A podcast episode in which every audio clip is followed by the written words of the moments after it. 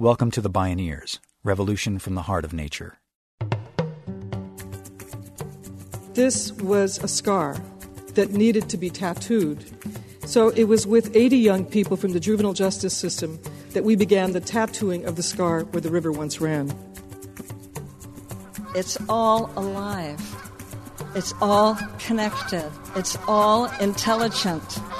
It's all relatives. Scientists tell us that concern with the environment will no longer be just one of many issues in this new century. It will move to center stage. It will become the context of everything of our lives, our businesses, our politics. We are, in fact, moving from the information age to the age of biology. In this series, The Bioneers Revolution from the Heart of Nature, we salute the Bioneers, the biological pioneers who are working with nature to heal nature honoring both traditional native wisdom and modern scientific knowledge, restoring the earth by changing the world.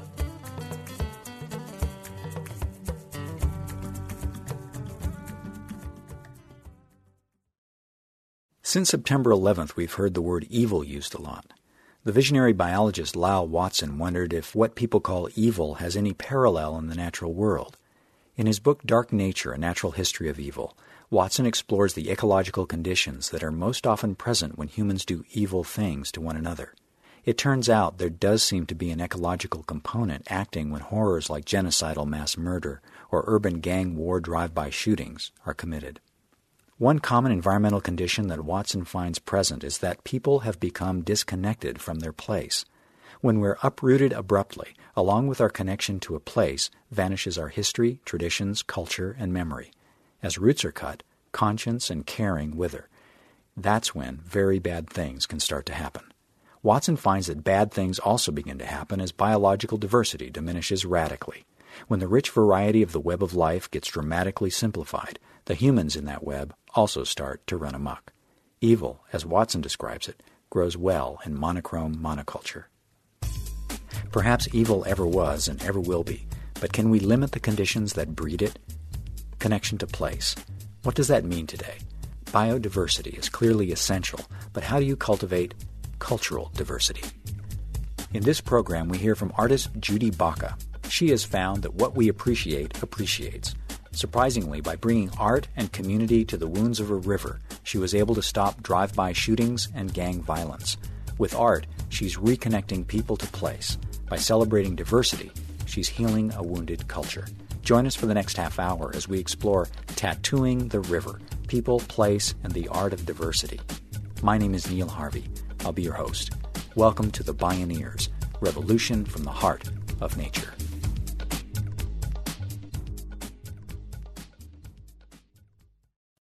My grandmother, who was very much like a small Apache, never speaking English, moving through the world with a view that was quite profoundly different than all those around her told me, looking at my artwork, a minimalist painter that I had become after the 70s, she said, What is it for?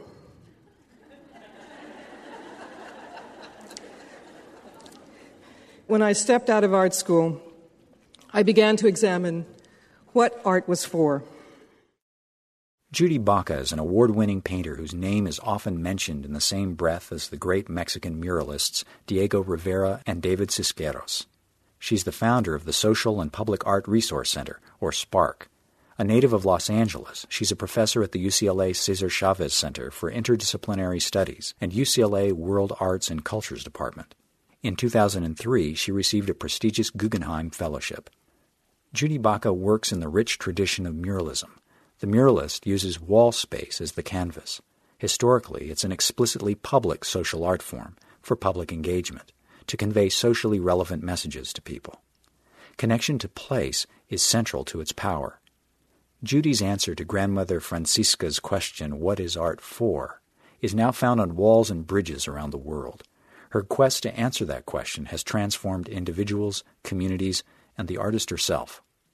Judy Baca spoke at a recent Bioneers conference. Everything had a place in Francisca's world.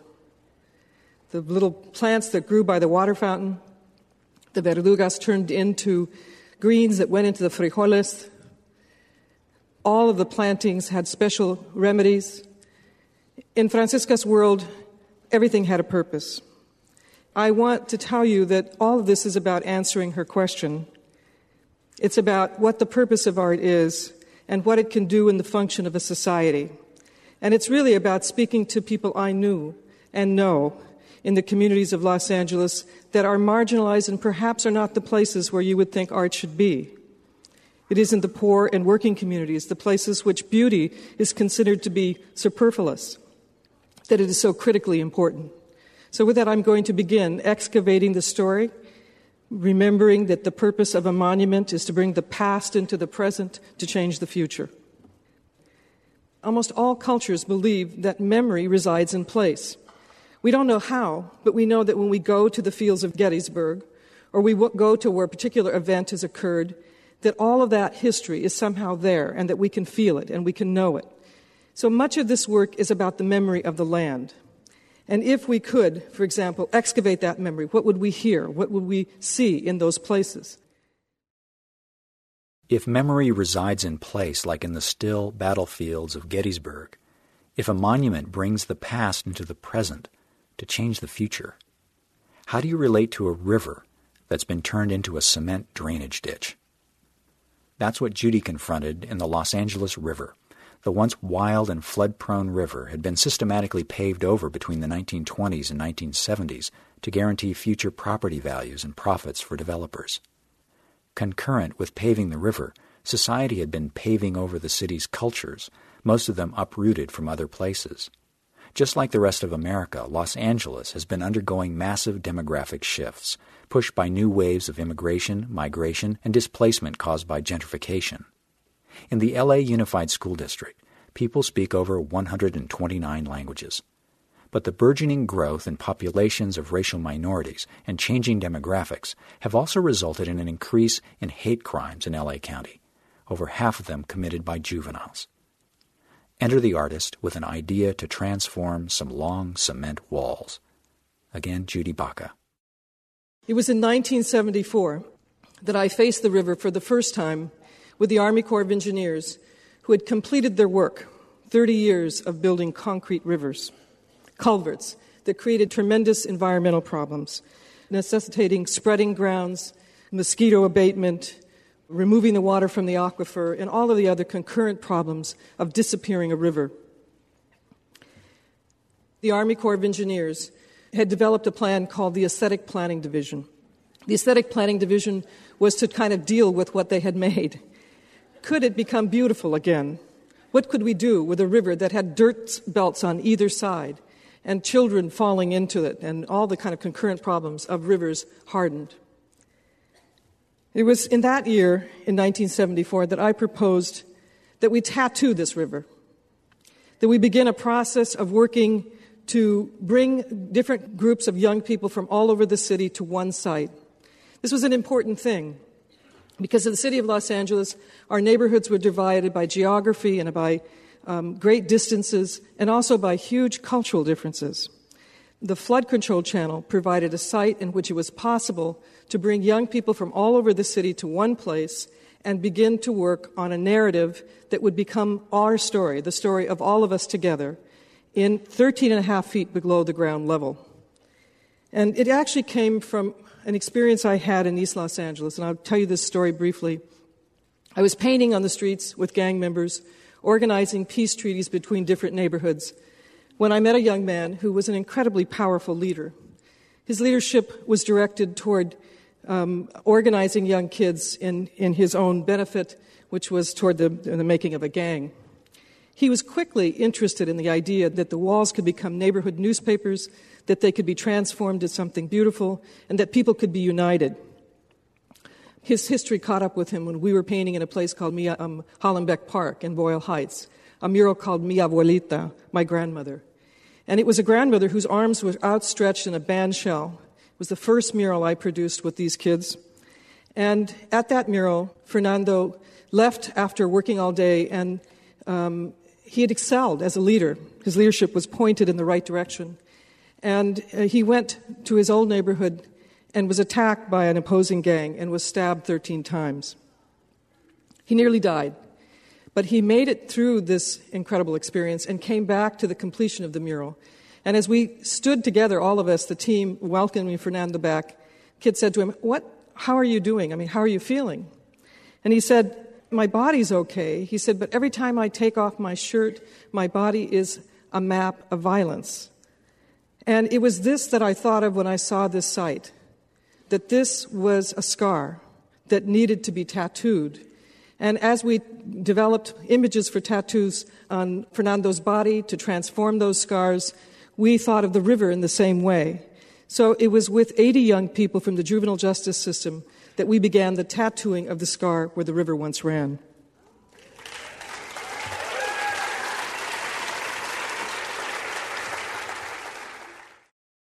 The first project of its kind, over the course of nine summers, the Great Wall of Los Angeles, as it came to be called, brought together over 400 at risk youth from diverse socio-economic and ethnic groups to paint what is now the world's longest mural at half a mile long. Judy Baca realized in the process that restoring a disappeared river meant restoring disappeared cultures. Again, Judy Baca.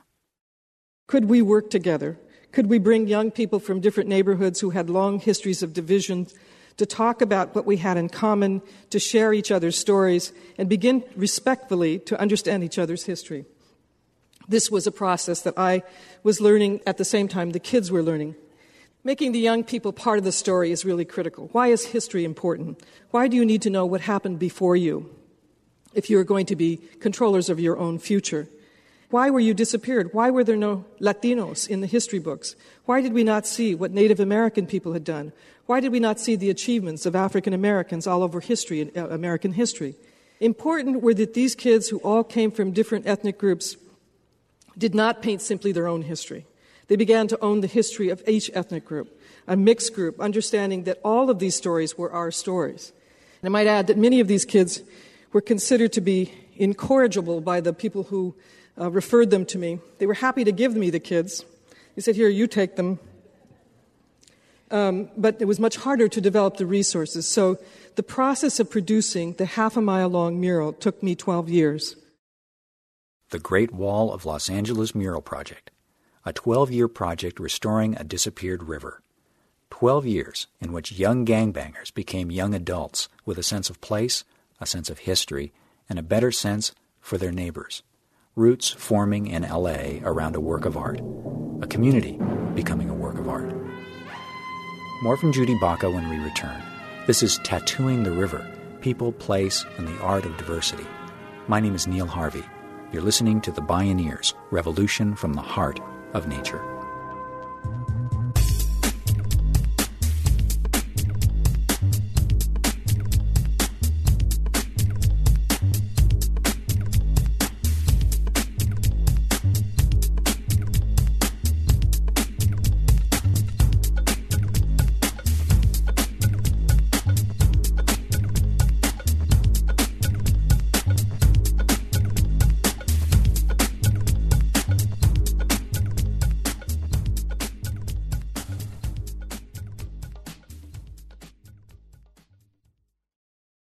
Given that over half the hate crimes in Los Angeles are being committed by young people, the prospect of bringing together big groups of at risk youth from very disparate cultures to paint a mural at a cement lined river might have seemed like a really bad idea to some people.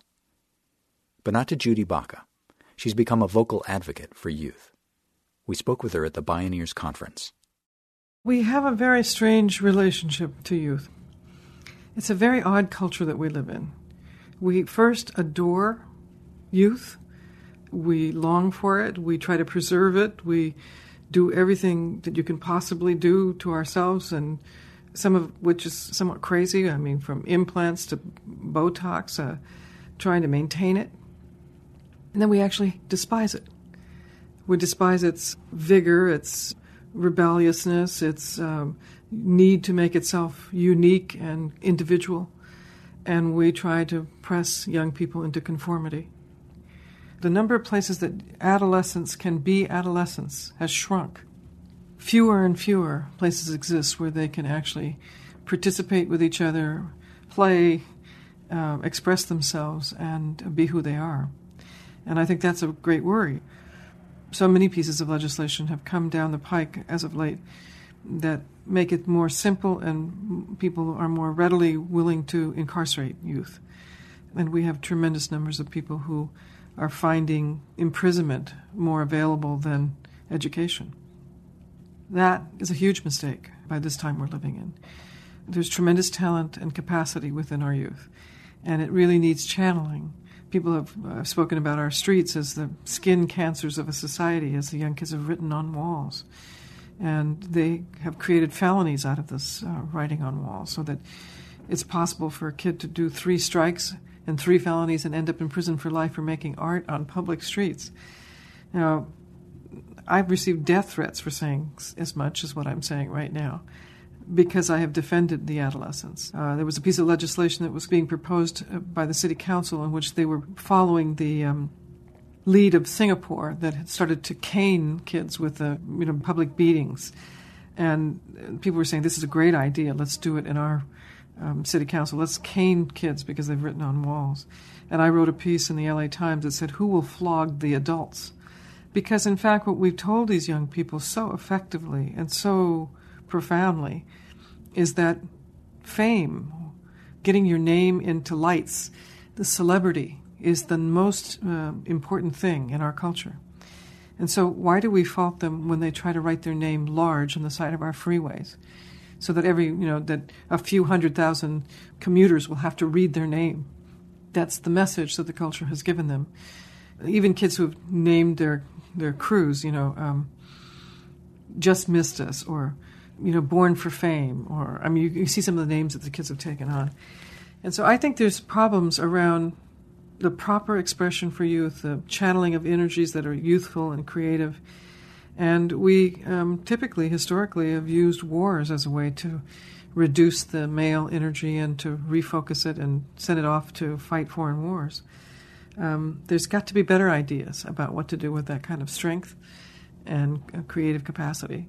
And I think there are. I think allowing these kids to participate in the creation of public monuments, to to find spaces for their creative outlets, both in spoken word and performance and visual arts, are really critical to us understanding the youth culture, to the preservation of these young people, um, and for their advancement. Because telling their story, having it heard, hearing others, makes them the most human they can be. Judy Baca learned through this process, working closely with youth, that the greatest value of the Great Wall, quite apart from its artistic value, might be its social value as a teaching method that focuses on interpersonal dialogue and relationship building. The process of human exchange, telling our stories, having them heard, hearing others, in itself resets the social compass. When Judy was contacted by people in Durango, Colorado, a small isolated town of 8,000 high in the Rocky Mountains, she could hardly have imagined its Los Angeles style problems of ethnic conflict and drive by shootings among the Anglo, Hispanic, and Ute Indian youth there. A group of high school kids started to write emails to us, and they said, We know that you work on land and memory, and, and we followed your work on the Great Wall. I had a fan club of high school kids. And we have your artwork hanging in our schoolroom. But here in, in Durango, there's only 8,000 of us, and we are having drive-by shootings like L.A. We've had a Southern Ute kid and Chicano kid shot at, and we're really getting worried that we're starting to deteriorate into the problems of the urban centers. And then I get to writing, I'm thinking there must be some amazing teacher back there somewhere because they're thinking and they're writing these critical things. And sure enough, there's this wonderful teacher who writes me and she says, I'm part of the Latino Education Project, and our kids wonder if you'd come and speak. And I said, Yes, I'm working in Denver, and I'll, I'll come. She journeyed to Durango, and after several visits, began work long distance on a digital mural, using the internet to carry on the work of creating a community mural. It was uh, Southern Ute, Anglo kids who were descendants of the miners kids who had come across the border, the first generation migration of, of Mexican people, long history there. Underlying the whole problem of this sort of drive-by shootings and struggle was that they didn't even see the mountain that everyone lived at the base of. Well, they didn't even give it the same name. Some thought it was Mother Mountain, others called it Silver Mountain. Each was remaking history on this place, right? And in addition to that, wealth had come from the East Coast and was buying up their property so that the wonderful old stone houses and beautiful houses of that sort of cowboy region and the dreams of the American Western cowboy were being taken up by New Yorkers. And these kids' families were becoming service workers within the service industry to rich tourists. So now they were competing, they were forced into competition. The mine had closed. And so there was an economic base for this problem between these ethnic groups. So we set up a series of workshops in which the dialogues began. When did your family come? You know, what did they do? And what were the contributions of this group? What happened when they came? And it was really, really interesting for those kids to begin to have those talks. And through this whole sort of dialogical process and uh, workshopping techniques that are both theater and visualization, they were able to come up with a series of questions for each other and a, and a kind of interesting building relationship with one another. And in the process, we created a piece together, remaking the memory of the land to include all the different parts and basing it on the youth, Ute cycle of life. In each case, whether it's newly arrived immigrants coming into a Mexican neighborhood uh, from El Salvador, whether it's the ethnic conflict between Koreans and African Americans in South Central or in the mid city, there is a basis for the conflict. So that's part of the story. The part of the story is just putting people in conversation, finding the ways to make those conversations possible, and working on something outside of themselves that they can invest in and that they can achieve within a finite period of time. And sometimes it isn't important whether you dig a ditch or you paint a mural. The outcome really is the relationship between people, and that's the process. More important than what you make is that you make something together. That you dream something together, and then that you make that be in the world. And that's the power. Today, the mural co created by the young people of Durango and Judy Baca is installed in the center of town as a visual representation of their common history. After being created on the internet, it was output from a computer employing large scale printers used by advertisers. If the mural is ever damaged by the elements or by vandals or by censors, it can be replicated. Another of Judy's murals hangs in the Denver airport, La Memoria de Nuestra Tierra, the Memory of Our Land, which tells the story of her family's migration from Mexico to the Southwest as part of the region's larger Mexican American history. She believes that computer technology has a unique capacity to bring muralism into the 21st century. For one thing, it allows the artist to use not only painting but also photography and other visual media. For another thing, it is portable and can be assembled virtually at long distances by collaborating teams and it permits the archiving of huge amounts of research materials, which can then be made available on the web, a virtual library of historic materials, text, photos, personal interviews on video and audio resources. At the Great Wall, the kids said, We should take what we learned around the world. Let's move it to other countries that are embattled with each other. And so, as a result of suggestions from 16 year olds, we began a process of the creation of a piece called the World Wall. And it basically took one segment of the Great Wall and moved it from site to site. In each country to which it traveled, we asked artists to do their job again, not to be worried about marketing paintings, not to be worried about um, the kinds of things that historically we have been engaged in, sort of commercialization. But what would happen if actually we began to do our work in such a way that we ask each other to envision a different future? all of us are part of the solution. And certainly the dreaming and imagination of artists are critical to our movements. And we need to be working together again. So thank you very much for hearing me tonight.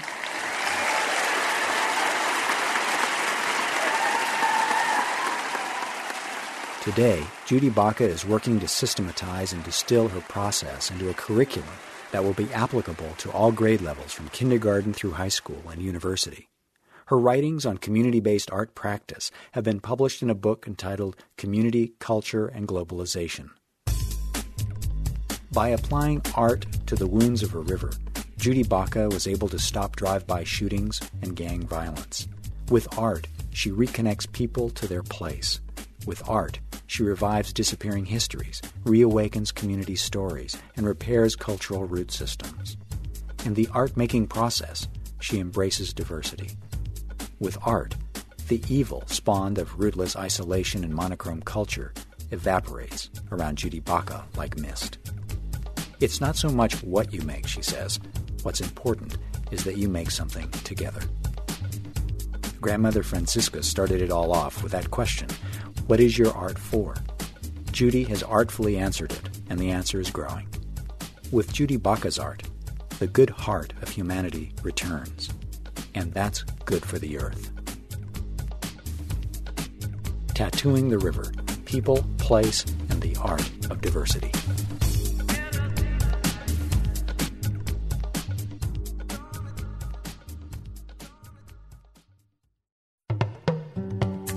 Find out more about the work and writing of Judy Baca and all the participants in this series, and to find out more about the annual Bioneers Conference, call Bioneers toll free at 1 877 246 6337. That's 1 877 Bioneer, or visit the Bioneers website at bioneers.org. To become a member of the Bioneers or to buy a CD of this program, please call the same number toll free 1 877 246 6337. If you're listening to us outside of the United States, you can reach us by calling 505 986 0366.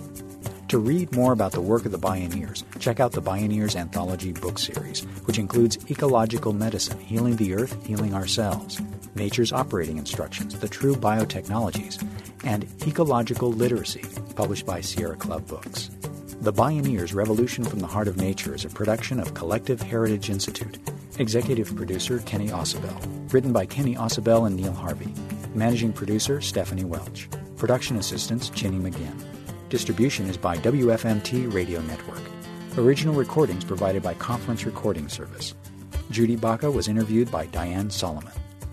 Our theme music is taken from the album Journey Between by Baka Beyond and used by permission of Hannibal Records, a Rykodisc label. Additional music was made available by Sounds True at www.soundstrue.com. For more music information, please visit bioneers.org.